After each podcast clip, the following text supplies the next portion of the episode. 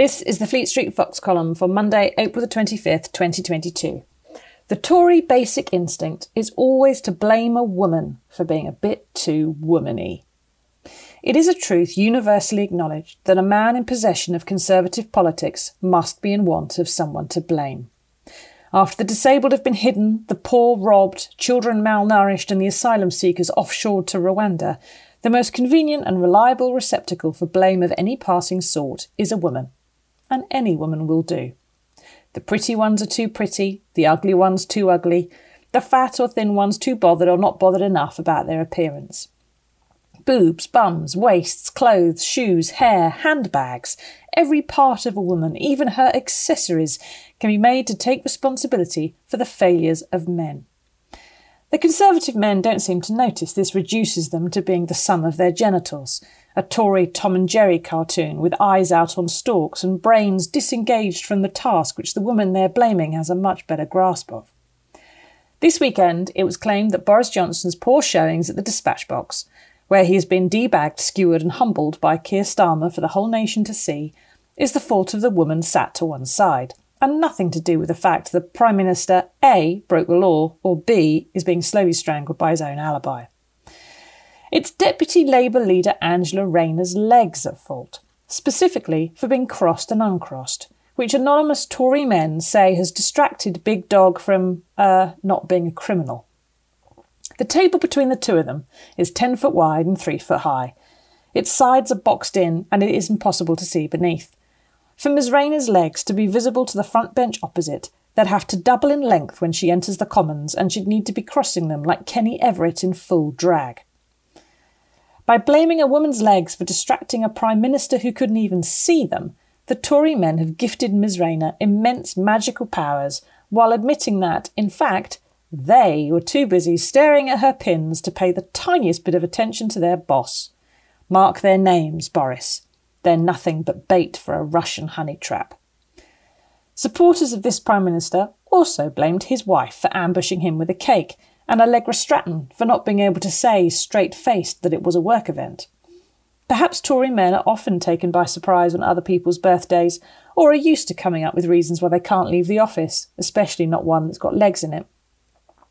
Tory men previously forced Amber Rudd to resign for the Windrush scandal when 26 previous Home Secretaries, only two of them female, had created, worsened, and done nothing to resolve it.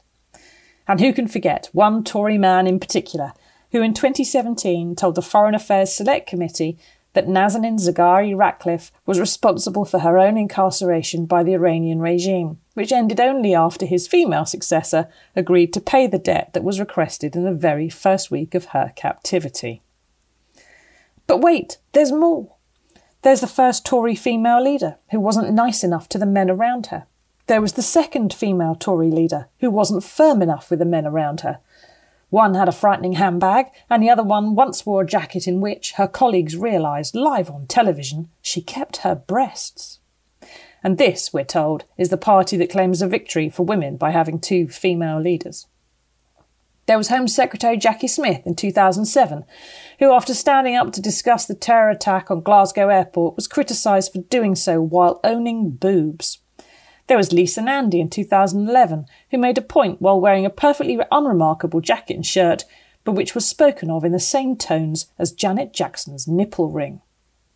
When Nadine Dorries and Penny Mordaunt were promoted, Tory papers published publicity shots of them in swimming costumes and noted archly that it was an incredible coincidence. When Labour's Caroline Flint and the Tories' Esther McVey were promoted to government, Thigh flashing skirts grabbed more column inches than their actual ability to do the job. Throw in a general dislike for anything Tory men consider effeminate, like the French, transgender people, or those who work from home, and pepper it with a party wide loathing for beautiful, opinionated, woke Meghan and distaste for not beautiful, opinionated, unwoke Angela Merkel, and you have a Venn diagram that says it all. Tory men can be relied upon to be confused about every possible permutation of the feminine. This confusion makes them angry, and the thing they get angriest about is a woman with opinions. You can't rely on them to seek peace, to see the point of child benefit, or to cough to the crime they had committed at the first opportunity and promise not to do it again. You won't see them work hard for a promotion because they assume it will be automatic, nor listen to a single mum choosing between food and warmth without telling her it's a lifestyle choice. You won't hear Tory men say Rishi Sunak got the job because he's handsome, or that Dominic Raab was promoted despite his earth spanning stupidity because he's slim. They'll never say that Jamie Wallis wasn't really a victim of rape, that Michael Fabricant's hair is an effort to distract Labour opponents, nor that Johnson's weight battles make him unfit to be Prime Minister. Imagine if Owen Paterson was a woman whose female friends bungled party discipline in order to protect her. Imagine if the PM was a woman who couldn't stay away from parties, if a female Chancellor was richer than the Queen while doing little to help the poor, or if Matt Hancock was a married mum cheating on her husband at work. It wouldn't just be the men of the Tory press angrier at them and for longer. The Tory party would have destroyed them. But all this misogyny backfires in the end two simple reasons. First, it makes Tory men little more than infants, obsessed by breasts and lady parts, and incapable of thinking in a straight line, never mind make internationally important decisions.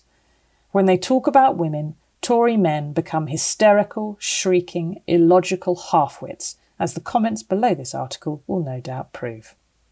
And secondly, it makes women stronger. It loses the argument. Next time Angela Rayner stands at the dispatch box, she'll have half the country cheering her on.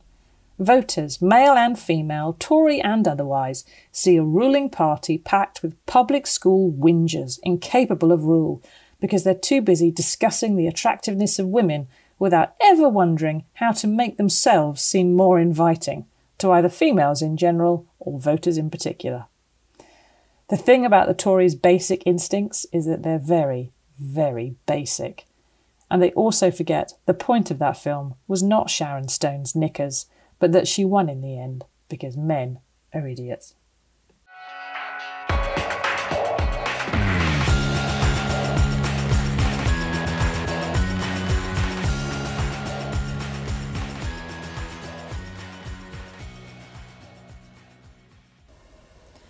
This is the Fleet Street Fox column for Friday, April the 29th, 2022. What really turns Tories on is watching children starve. In an ideal world, somewhere right now, a Tory MP would be in a darkened room examining his position. But a party whose MPs who see nothing wrong in culling the residents of care homes, malnourishing children, and forcing the poor to pay in order to vote is unlikely to contain many who'd question a decision to watch Spaffing It Up the Wall 6 spunking the majority while they were at work. Two female Tory witnesses have questioned it. All male Tories asked by journalists have deplored it. And with voters now asking their MP to confirm it wasn't them, the identity of which Tory wants his wick tickled while running the country will probably be public within days.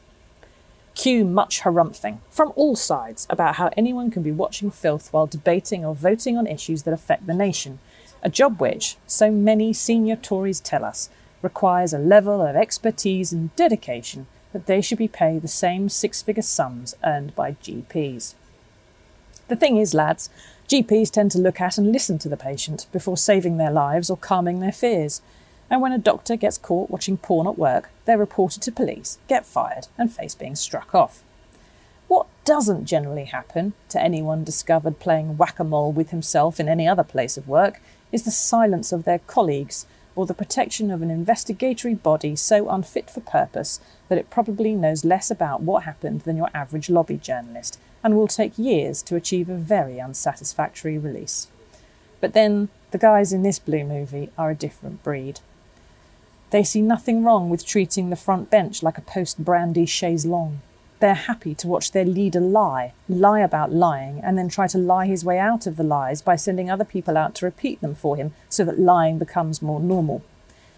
To the Tories, food banks are just giving free stuff to scroungers. School dinners are a luxury, and the right to vote must be inextricably linked to the ability to purchase a passport, £75, driving licence, £43, or the ability to find out about and apply for free voter cards from the local council, for which you'll need, guess what, a passport or a driving licence.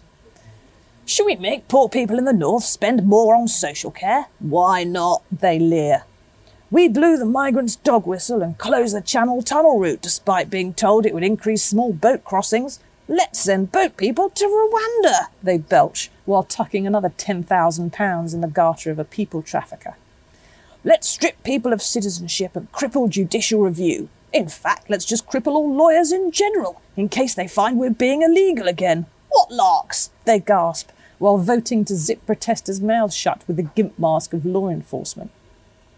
If the entire Tory party can see all that sordid unpleasantness unfold with barely any dissent, then of course they could watch oily, capitalistic couplings with so little emotion that few notice it in the middle of a live streamed House of Commons. The really shocking part is that there's only one of them sociopathic enough to do so. Anyone who can do that without even raising his eyebrow has probably seen so much filth that he struggles to harden his resolve over anything, especially the stuff that's morally questionable. A cynic, therefore, might expect his identity lies among those who have supported the ickiest laws with the most disgusting content without a flicker of human feeling. Trouble is, that doesn't narrow it down much. But there's your problem when all we know is that he lacks morals, manners, and respect for basic norms about what is socially acceptable in the workplace, then the right ownable member for Hand Shandy could be just about any of them. Heck, it could be Larry the Downing Street cat. And when it is possible to make a sweeping but entirely accurate generalisation about the ruling party that it shares the sexual characteristics of a particularly entitled feline, then, with all due respect to cat fans, you basically have a government that shits in everyone's flower bed but its own. Pervgate is just more bread and circuses, an inevitable symptom of the end times of a ruling elite without the self awareness to spot its own decline.